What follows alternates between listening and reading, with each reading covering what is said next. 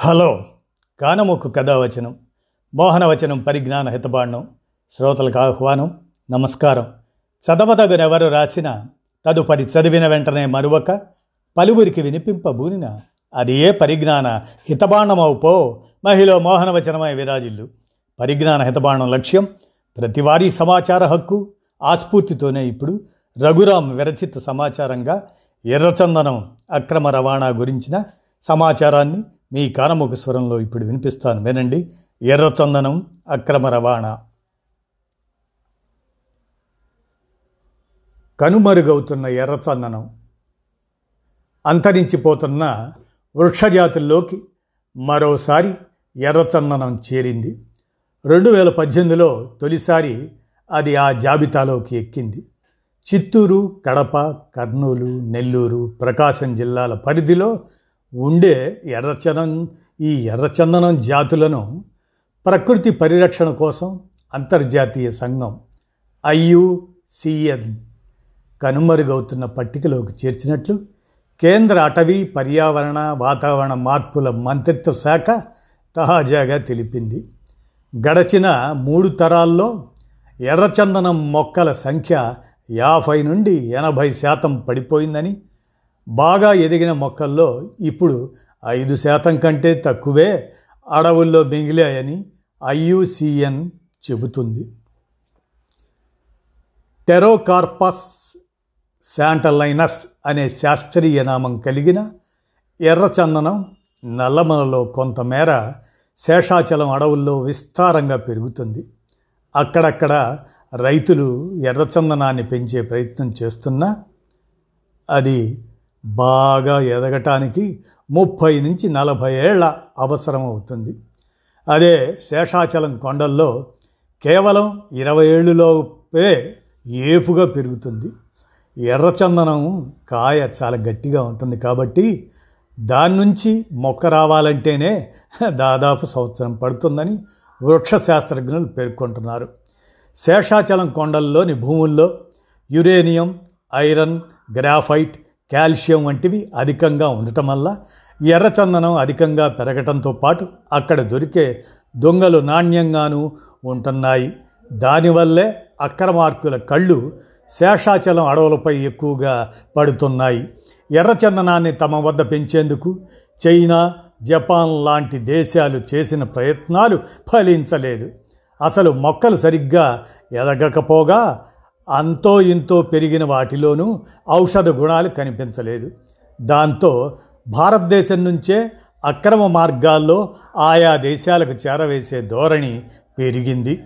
ఎర్రచందనంలో అపారమైన ఔషధ గుణాలు ఉండటం వల్ల చైనా రష్యా జపాన్ లాంటి దేశాల్లో దానితో పాత్రలు తయారు చేస్తున్నారు.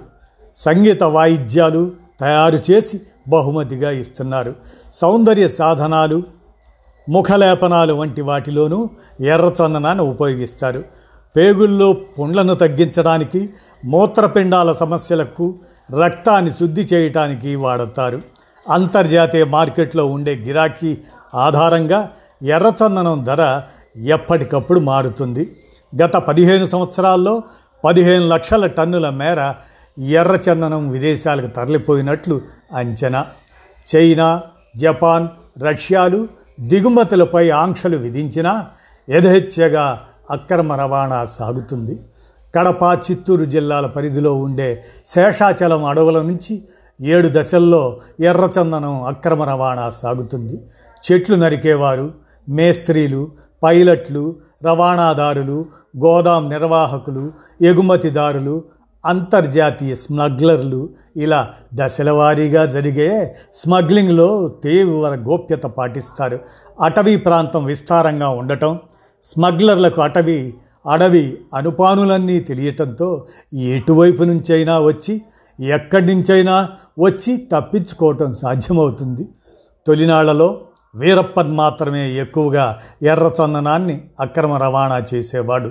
ప్రస్తుతం ఎక్కువగా తమిళనాడు స్మగ్లర్లు శేషాచలం కొండలకు వచ్చి ఆ దొంగలను తరలించుకుపోతున్నారు.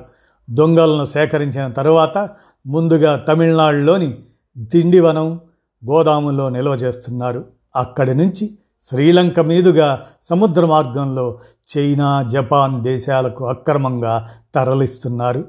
తిరుపతిలోని అటవీ శాఖ గోదాముల్లో ఇటీవలి వరకు ఐదు వేల ఐదు వందల టన్నుల ఎర్రచందనం దొంగలను నిల్వ ఉంచారు. రెండు వేల పద్దెనిమిది నుంచి ఐదు విడతల్లో అంతర్జాతీయ ఈ వేలం పాట ద్వారా ఒక వెయ్యి నాలుగు వందల అరవై రెండు టన్నులు విక్రయించారు. తద్వారా ప్రభుత్వానికి ఆరు వందల అరవై నాలుగు కోట్లు ఆదాయం సమకూరింది. గత ఏడాది ఏపీ పోలీసులు అటవీ శాఖాధికారులతో కలిసి స్మగ్లింగ్ నిరోధక టాస్క్ ఫోర్స్ విభాగం ఐదు వందల ఎనిమిది కోట్ల రూపాయల విలువైన ఎర్రచందనాన్ని స్వాధీనం చేసుకుంది. నూట పదిహేడు కేసులు నమోదు చేసి మూడు వందల నలభై రెండు మంది నిందితులను అరెస్టు చేశారు. వారిలో నూట అరవై ఆరు మంది ఆంధ్రప్రదేశ్కు చెందినవారు. మరో నూట యాభై మంది తమిళనాడు వాళ్ళు. సెల్ ఫోన్ సిగ్నల్ రాని అటవీ ప్రాంతంలోనూ స్మగ్లర్ల కదలికల గురించిన మూడు విభాగాలు సమాచారాన్ని శాటిలైట్ ఫోన్లతో చేరవేసుకుంటున్నాయి.